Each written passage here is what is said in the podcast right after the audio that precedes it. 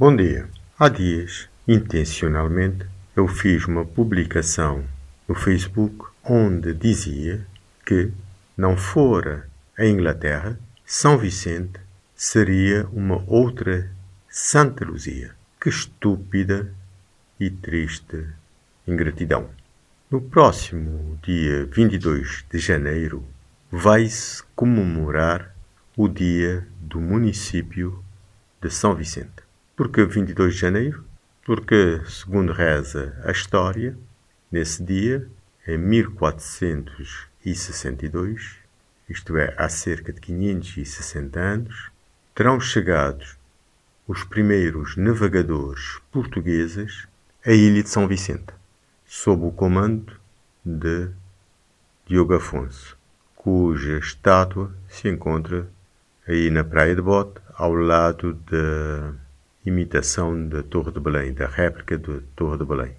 Aponta-se que há relatos, e o cocheiro de Salamanca vem nesse sentido, de eventualmente haver outras civilizações ou nacionalidades chegada à ilha de São Vicente. Infelizmente um assunto que vem sendo negligenciado.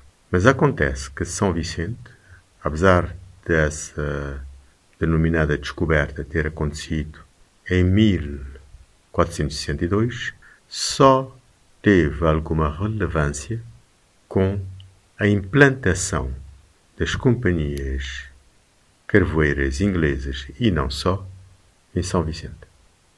Isto cerca de 400 anos depois. São Vicente desenvolve-se graças aos ingleses e em vários domínios. Mas não é uma questão apenas de história. É uma questão de oportunidade para a ilha.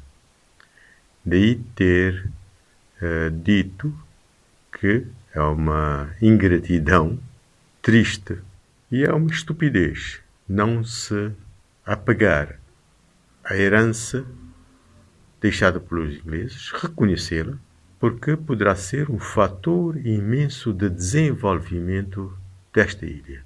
Aponta-se que a maior parte dos turistas que frequentam, que vêm a Cabo Verde, serem ingleses e esses turistas terem um grande poder de compra. Aponta-se que São Vicente é praticamente a única ilha que tem uma herança dos ingleses, quer em termos culturais, quer em termos de património, quer em termos de história. Logo, há uma potencialidade enorme a desenvolver.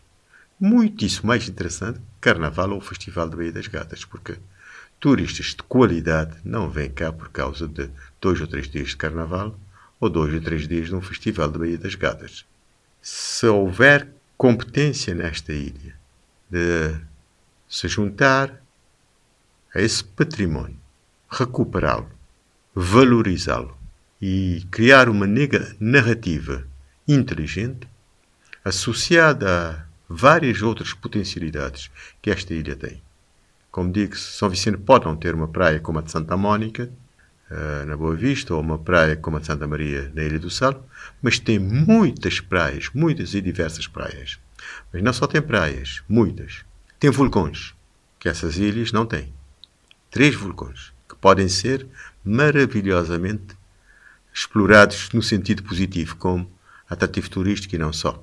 Tem um mundo verde, tem uma dimensão cultural que, infelizmente, pela incompetência local, temos estado até a destruir, como o caso do consulado inglês. Mas temos, eh, praticamente, uma grande quantidade de edifícios que podem ser valorizados.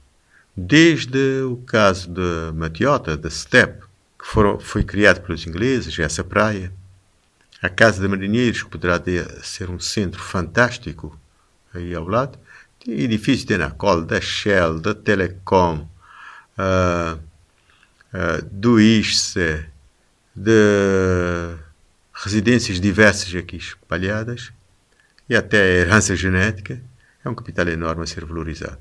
Um bom dia a todos.